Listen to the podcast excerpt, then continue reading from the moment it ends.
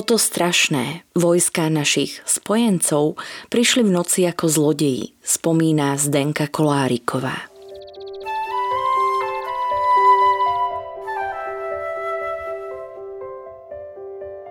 Počúvate podcast Príbehy 20. storočia. Spoznáte v ňom skutočné osudy, na ktoré sa zabudlo alebo malo zabudnúť. Postbellum a aktuality SK nezabúdajú. Vďaka konkrétnym príbehom sa dozviete, akým osudovým dilemám museli naši rodičia, starí rodičia, prarodičia čeliť. Postavení sme tak pred otázku, ako by sme sa v podobných situáciách zachovali my. Rozprávači príbehov 20. storočia rýchlo odchádzajú. Ich spomienky sú dôležité nielen pre nás, ale aj pre naše deti a ďalšie generácie, ktoré už nebudú mať možnosť sa s nimi osobne stretnúť.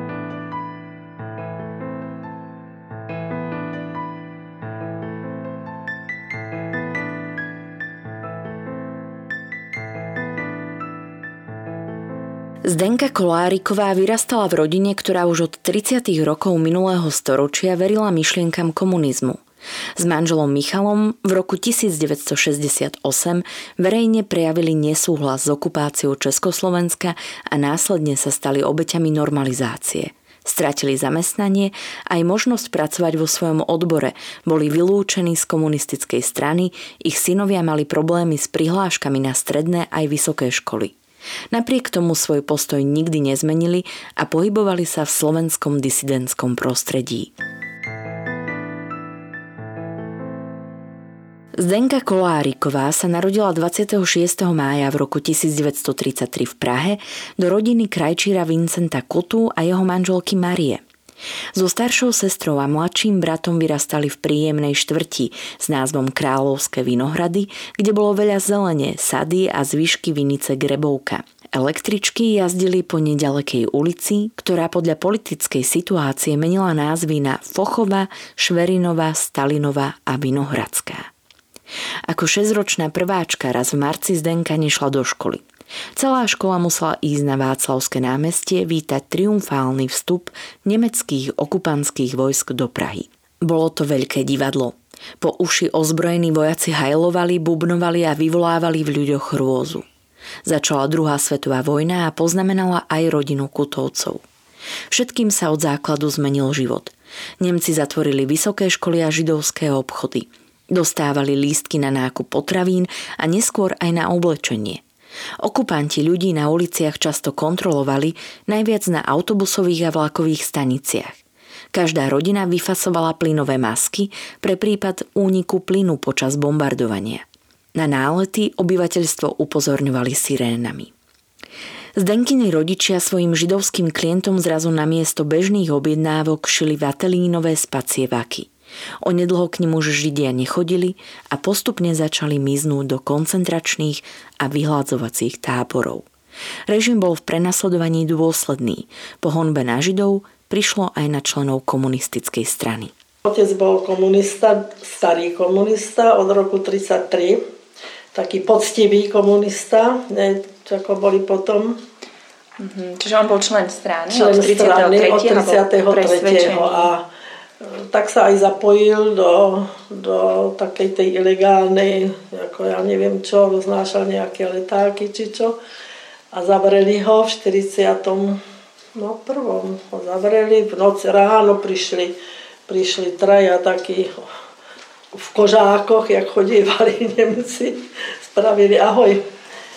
Vítajte, Spravili tam šoro moro v byte samozrejme a tatínka odviedli ale môj otec bol zasa obozretný, že nič nenosil domov, žiadne letáky, nič proste, takže nič u nás nenašli. Uh-huh. Tak bol, ja neviem jak dlouho, asi tri mesiace bol v tzv. Pečkovom paláci v Prahe. Pečkov palác sa to volalo. A potom ho uvoľni, teda pustili ku podivu, tak sme boli rádi. No. Zdenkina sestra mala vtedy 10 rokov, ona 8 a brat sotva 3 mesiace. Dodnes obdivuje svoju maminu, ako to všetko statočne znášala. Letné prázdniny trávili súrodenci v rodisku svojej mamy v Lhote na Šumave. Práve tam ich zaviezli aj v januári 1945, aby sa deti vyhli náletom. Na začiatku 45. roku nás maminka zaviezla do tej lhoty k babičke, aby sme, aby sme pretože už potom boli časté tie nálety a sa vyhrážalo, tak nás tam zaviezla a tam sme chodili do školy v mrazoch v 45. boli, takže tie zimy boli úplne iné, ako sú teraz.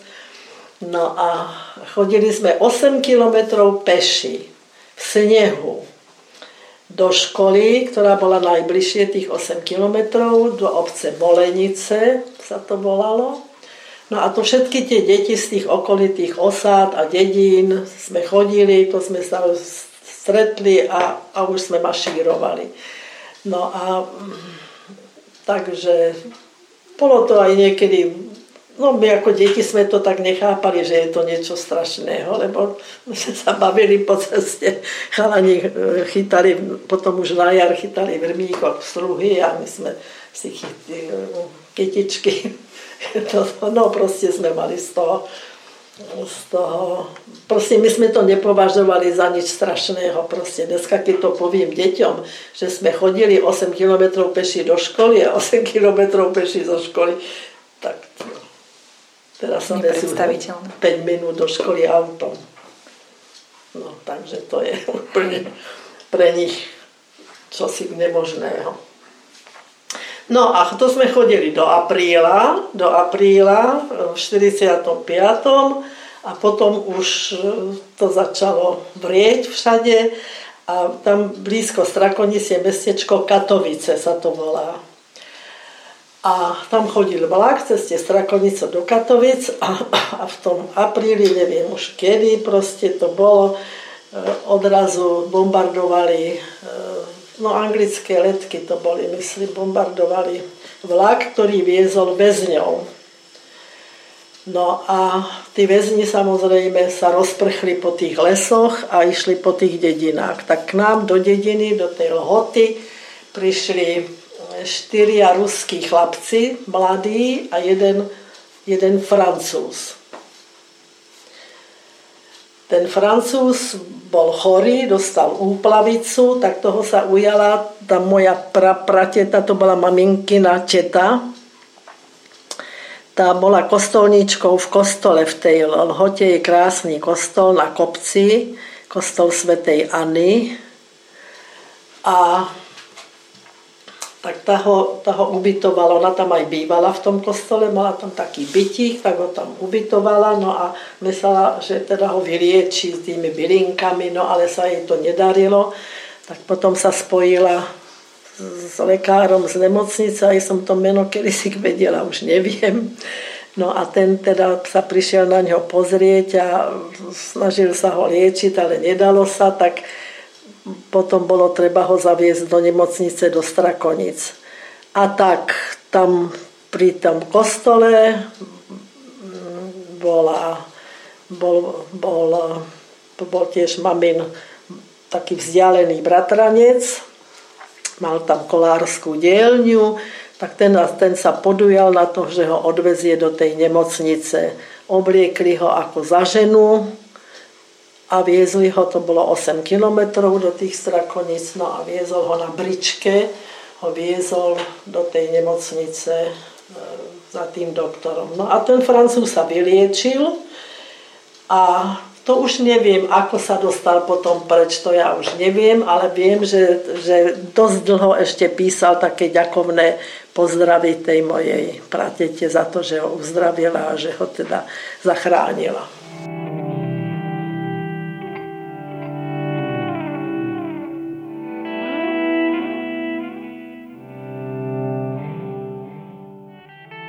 Ruským vojakom pomohli miestni ľudia vykopať zemľanku, kde sa potom Rusi ukrývali. Tam dedinčania nanosili periny a strožoky a proste čo sa dalo. No a my sme im tam nosili potom jedlo. A už v máji potom, už keď sa to blížilo ku koncu, tak už sa aj vyšli na, do záhrady tam k tomu jednému susedovi a tam sme s nimi hráli fotbal a také, sme sa s nimi normálne hrávali, ale stále v dozore. O svojom otcovi, ktorý sa zapojil do pražského povstania, zatiaľ nevedeli nič. Môj otec bojoval o, o československý rozhlas a tak sme o ňom nevedeli nič, vtedy tam v tej lhote ešte ani rozhlas nebol tak maminka chodila do vedľajšej obce k rádiu počúvať, čo sa deje v Prahe, čo je, či sa niečo nedozvie.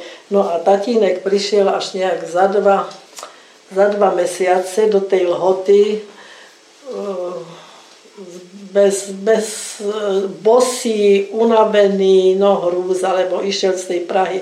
Vlaky nechodili po celej trati, tak chvíľu išiel peši, chvíľu chvíľu tým vlakom, tak sa teda vrátil z tej Prahy. No a nevypýtal si žiadne potvrdenie, že bojoval o Československý rozhlas, čo sa dozvedel až neskoro, keď, keď už e, išiel do dôchodku, tak mu povedali, a vy nemáte žiadne potvrdenie, že ste pracovali, že ste bojovali o Československý rozhlas.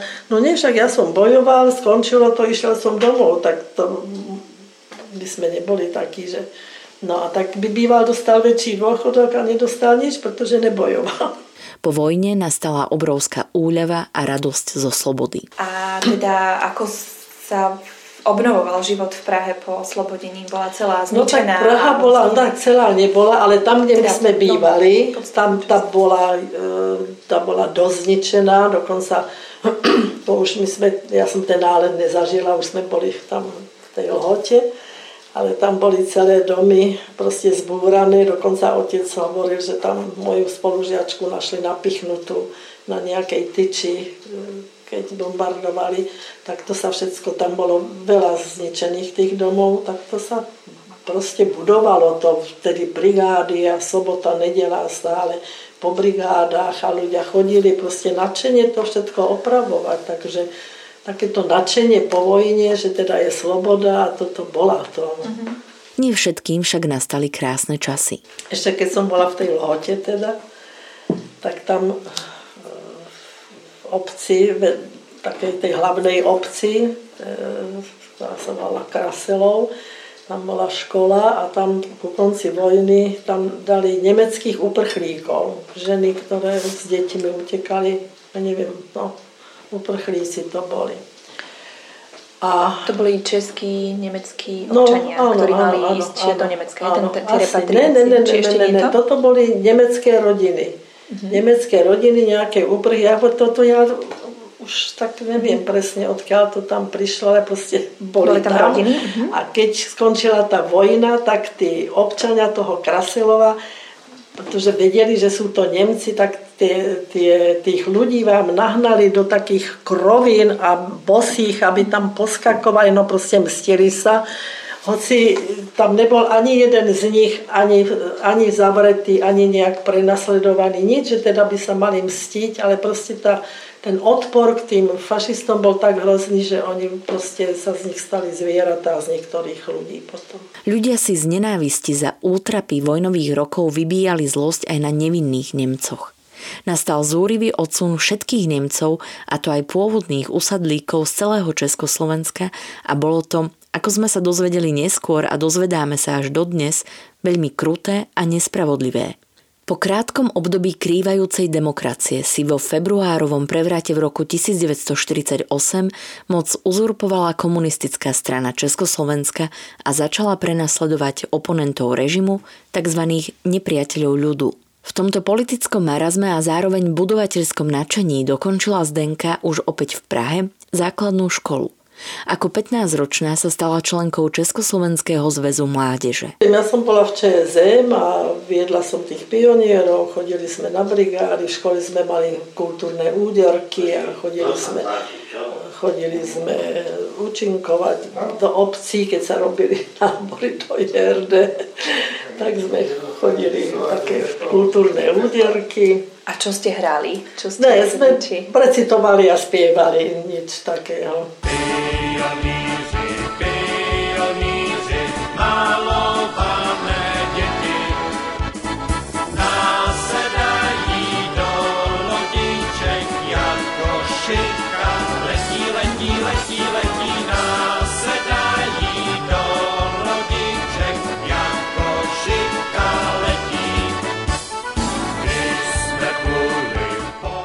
Spievala aj v rozhlasovom zbore, s ktorým odleteli na dvojtýžňový zájazd do Švédska. Peniaze za účinkovanie minuli na veci, ktoré doma nebolo vôbec možné dostať. Silonky, svetre, čokoládu. Vo februári 1948 ako komunistická rodina s rodičmi, členmi strany verili, že nastane spoločenský pokrok. 50. roky boli plné zvratov, spoločenských i osobných. Prebiehal hon na predstaviteľov nekomunistických strán, politické procesy, násilné združstevňovanie. Pani Zdenka zmaturovala na pedagogickom gymnáziu. Príznačné pre tú dobu je, že maturitné tablo, na ktoré študenti vyzbierali peniaze, nakoniec nemali. My sme dokonca, vtedy sme boli tak uvedomení všetci, že, že keď sme maturovali, tak sme peniaze, ktoré sme mali vybrané na tablo, tak sme dali na, na korejskú vojnu. Ako trieda, hej? Ste ako sa shodli. Trieda, ako trieda, áno. To, proste bola taká doba, no tak... Ešte v poslednom ročníku gymnázia sa Zdenka zoznámila so svojím budúcim manželom, Michalom Kolárikom z Mijavskej Polianky. Študoval diepis a filozofiu na Filozofickej fakulte Univerzity Karlovej v Prahe. Život mladej učiteľky prebiehal podľa očakávaní režimu. Umiestnili ju do obce nedaleko Prahy, čo bolo šťastie, lebo mnohých jej spolužiakov posielali do vysťahovaného pohraničia. Cez prázdniny bola buď v Lhote, na mládežnických brigádach, ako vedúca v detských pionierských táboroch a raz aj na stavbe mladých budovateľov socializmu vo Ostrave. V auguste 1955 sa kolárikovci zosobášili na Mijave. Manžel Michal dostal tzv. umiestenku ako asistent na univerzite v Bratislave. Keďže im rektor nepridelil ubytovanie v internáte pre novomanželov, Michal toto miesto odmietol – Zamestnal sa na povereníctve kultúry v Bratislave a býval v ubytovni na Bratislavskom hrade. Zdenka dostala miesto učiteľky v obci Vrbovce. A to bola pre mňa taká dosť dobrá e, štácia, pretože to bola na Moravsko-Slovenskom pomedzi dedina, čiže ešte e, tam rozprávali aj po, všelijako, takže sa mi to zišlo, keďže som ešte nevedela po slovensky. Ja vždy sme sa stretli na, v jeho rodisku na Polianke, on pochádzal Polianka, okres Mijava. U rodičov, tam sme sa stretli na sobotu, na nedelu a, a zase sme sa rozišli potom. Manželstvo na diálku. Manželstvo na diálku. Michalovi čoskoro ponúkli miesto riaditeľa Krajského domu osvety so sídlom v Pezinku s prísľubom bytu. Úrad aj bývanie sa nachádzali v peknej výlke v Pezinskom parku. Obývali tam jednu izbu a aj keď boli začiatky dosť ťažké, Zdenka napríklad varila v predsieni pri záchodoch, práť chodila do meskej práčovne, kúpali sa v meských kúpeľoch v parku pri kúpalisku, aj tak tam bolo krásne a boli šťastní, že sú spolu. Zdenka nastúpila ako učiteľka na základnej škole – kým sa tešili z novomanželskej pôžičky a zariadovania nového bytu, v Maďarsku vypukla revolúcia. No a teraz prišli tie udalosti v 56. v oktobri, tuším, to bolo, a tam ten masaker strašný v Maďarsku bol vtedy, vešali, strieľali. A no môj už tým samozrejme nesúhlasil s takýmto. No ale e, verejná mienka bola, že je to v poriadku, však to poznáte a vyjadril sa pred svojim nadriadeným, že s tým teda nesúhlasí. A to bol veľký straník a tatka za pol roka vyhodili, pretože ne, nesúhlasil s názormi rodnej strany.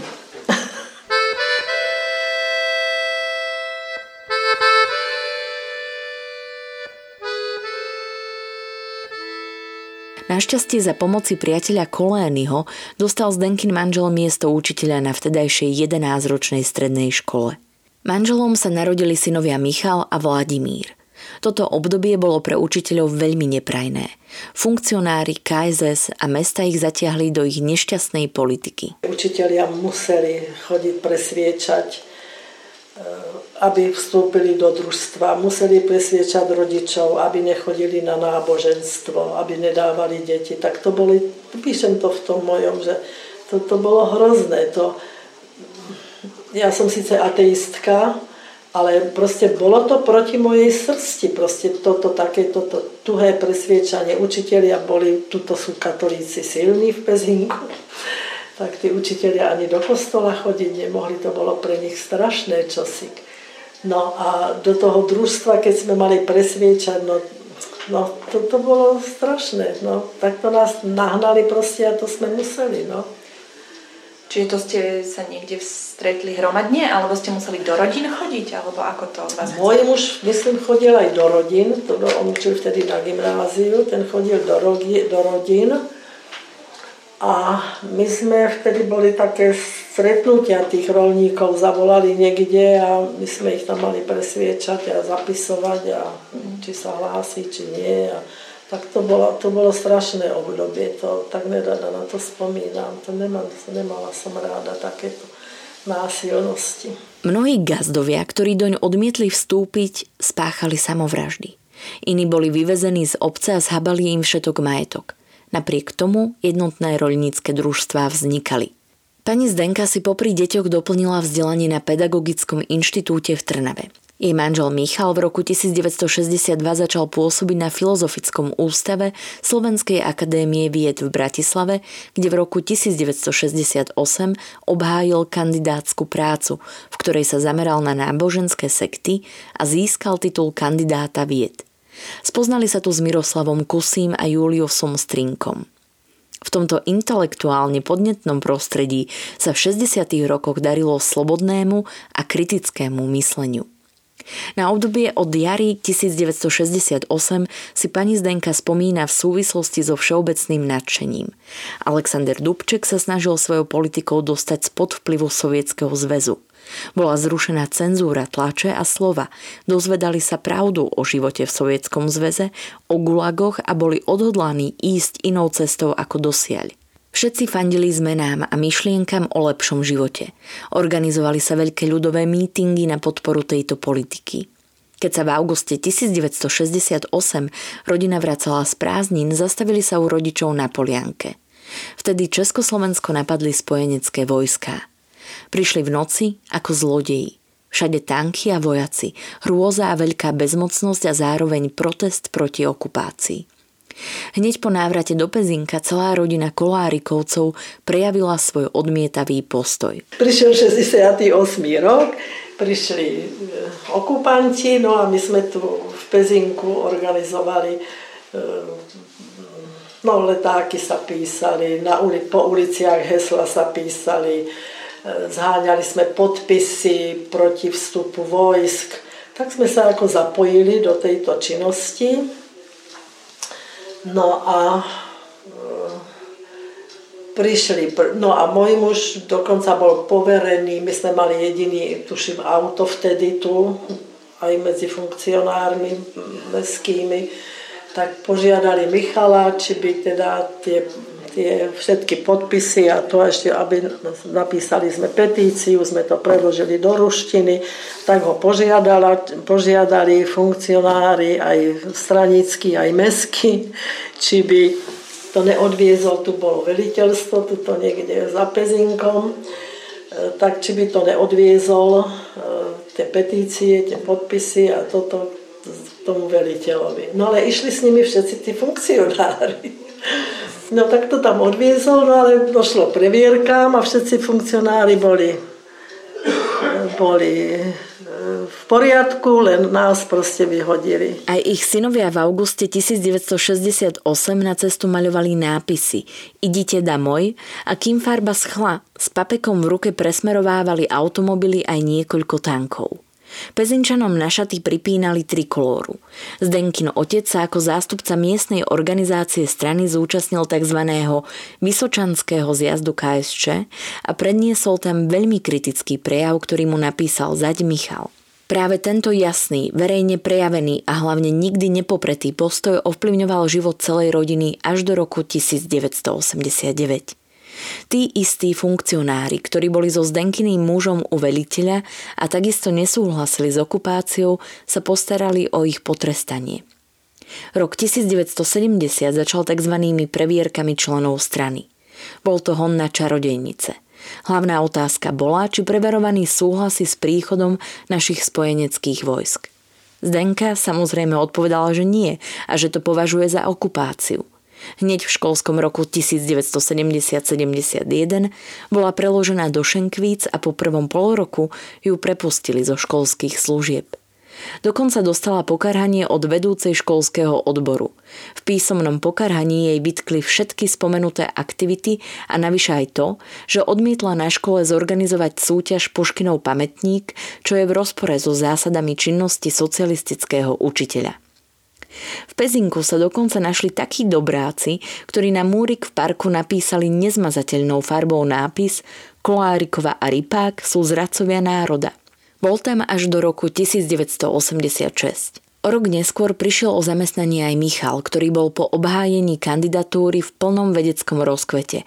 Mal iba 41 rokov. Pre rodinu nastalo ťažké obdobie.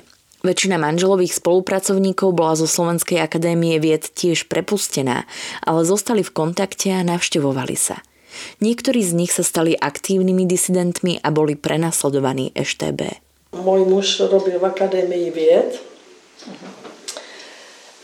na filozofickom ústave a tam ten ústav bol celý rozpustený a možno poznáte meno Kusy, dizident a Strinka, tak to boli manželovi spolupracovníci, tak tí boli potom, ten Kusy myslím bol aj zavretý jeden čas a ten Strinka prenasledovaný. No a môj muž, to bola hrôza úplná. My sme sa s tými, pokiaľ sa dalo, stýkali a vždy, keď sme boli u nich na návšteve, u tých strinkov, vždy prišiel tajný k nám, zazvonil a zajtra na EŠTB. Tak môj muž bol x razy e, preverovaný, volaný na EŠTB tomto deprimujúcom období sa navzájom utešovali a podporovali. Nechceli sa dať znechutiť. Ich spoločenský život sa však vtedy výrazne obmedzil. A keď ste prišli o zamestnanie, aj váš manžel, tak vtedy boli ľudia, čo začali od vás bočiť, prestali sa s vami baviť? No tak môj, môj muž začal bočiť, ten sa nechcel s nikým stretnúť.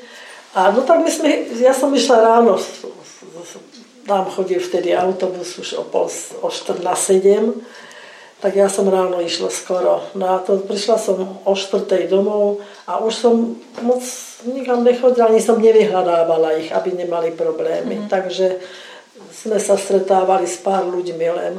Po strate učiteľského miesta sa pani Zdenka s pomocou bývalého manželovho žiaka zamestnala ako jazyková redaktorka v národnom podniku Slovenská kartografia, kde pracovala od oktobra 1971 až do dôchodku. V rovnakej budove sídlil podnik Slovenské lesy, v ktorom začal pracovať bývalý prominentný politik. Nad kartografiou boli e, západoslovenské lesy.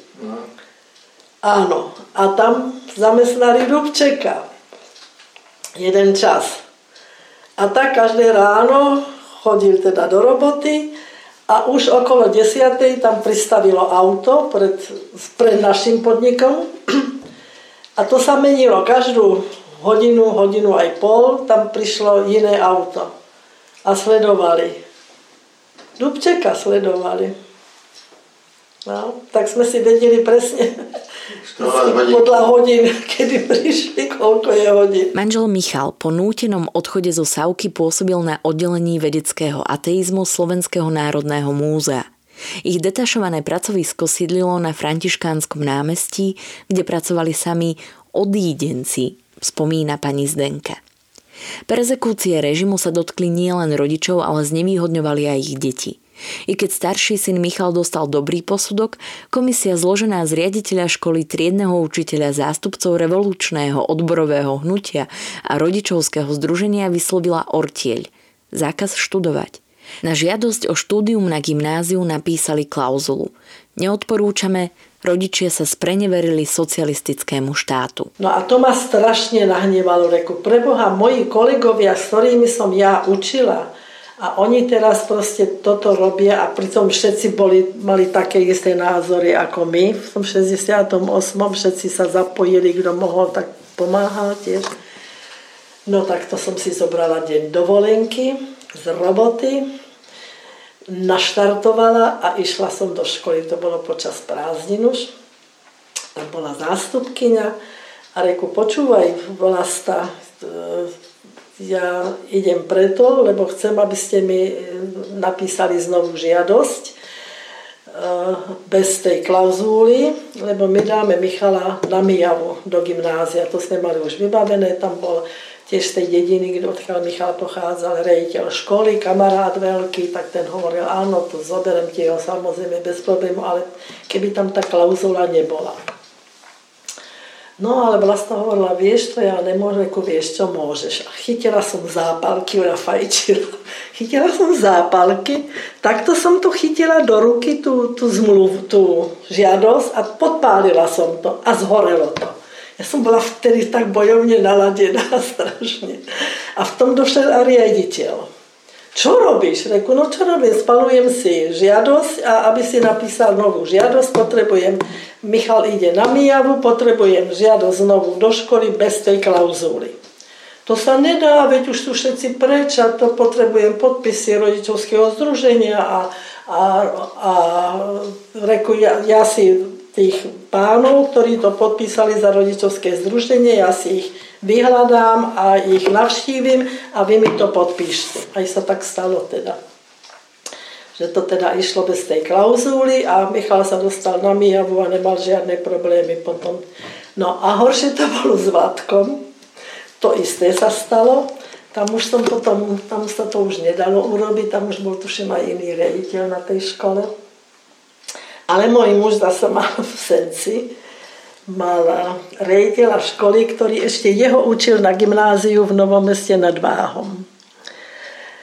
A manžel za ním prišiel a hovorí, čo sa stalo a že teda potrebuje toho vlada tam dostať, že teda to tomu to nedovolili.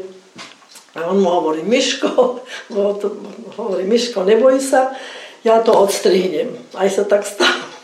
Sme doniesli aj tú žiadosť s tým, tým, týmto. A pretože to bolo úplne niekde na konci napísané, tak on chytil pred mojim mužom nožnice, tak to odfikol a, a vláda prijali.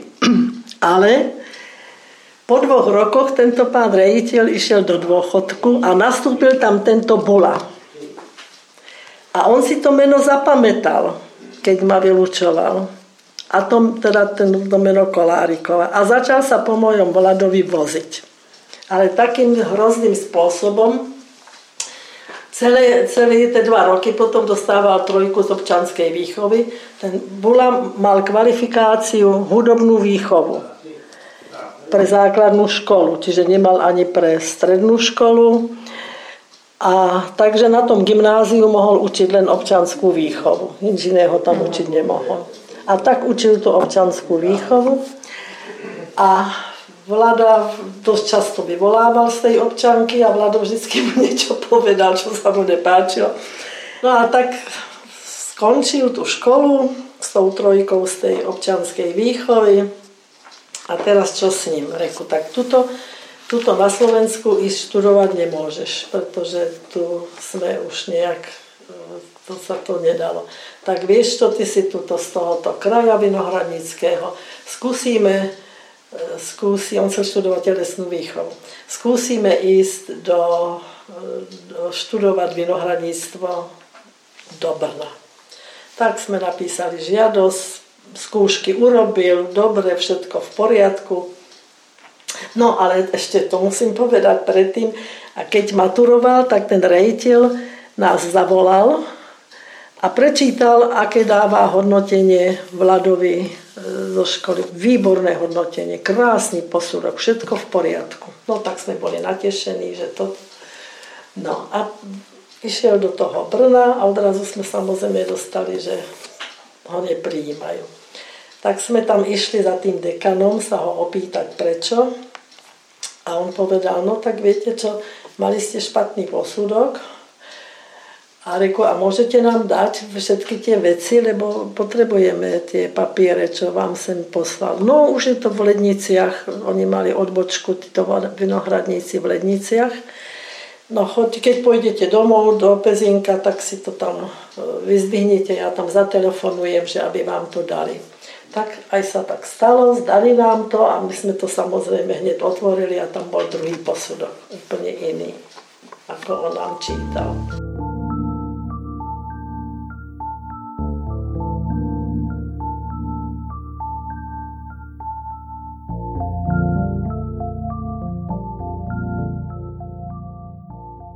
Raz nich kto si zazvonil. Práve keď mali doma manifest 2000 slov Ludvíka Vaculíka. Pani Zdenka všetky samizdatové písomnosti pohotovo hodila do skrinkového šiacieho stroja v kuchyni. Eštebák našťastie nešiel dnu, len oznámil manželovi ďalší termín výsluchu. V 80. rokoch sa Kolárikovcom v rámci disidentskej skupiny dostal do rúk komunistickým režimom zakázaný Solženicinov román. A ten kusy a toto všetko, proste tá skupina Bratislavská sa snažila proste po známych ľuďoch to porošilo. Tak sa nám dostalo aj do ruky e, sú ostrovie Gulag. To som celý jeden, jeden víkend v Senci som presedela pod stromom a preplakala nad tým, nebo sme to dostali na dva dni tú knihu. Tak jeden deň ja, aj druhý deň môj muž. Tak sme išli, chodili sme do Senca, to bolo v lete, sadla som pod strom a celý deň som čítala tú knihu. Toto. A tak som hovorila, keby tak išiel nejaký tajný okolo mňa a vidí, jak som plakaná, určite by vedel, že niečo nekalého čítam. V roku 1989 s veľkým záujmom sledovali dianie počas Dnežnej revolúcie. Chodievali na námestie v Pezinku. Pán Kolárik mal na tribúne veľmi kritické vystúpenie voči komunistom, ktorí chceli pokračovať v pôsobení aj po zmene režimu. Deň na to pezinskí funkcionári odstúpili.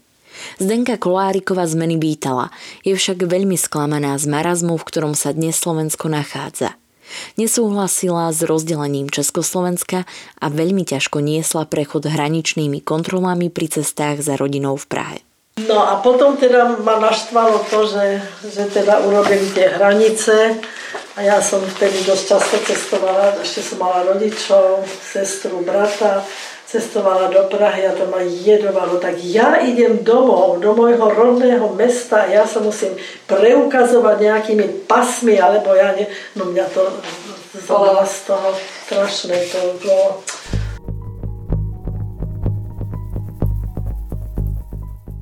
Kolárikovci sa celý život riadili motom žiť v pravde a stáť si za svojim názorom.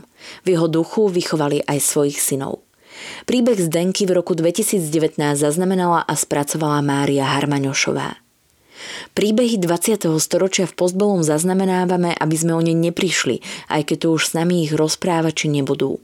Aby sme nezabudli na ich osudy, hrôzy, ktorým boli vystavení a na dôležité okamihy našej histórie, ktorá dnes býva často spochybňovaná a pre mnohých je neznáma. Podporte prosím našu prácu aj vy pravidelným finančným príspevkom na www.postbellum.sk. Ďakujeme. Podcastom vás prevádzala Sandra Polovková a spolupracovali na ňom Kristýna Lukáčová a Marián Jaslovský.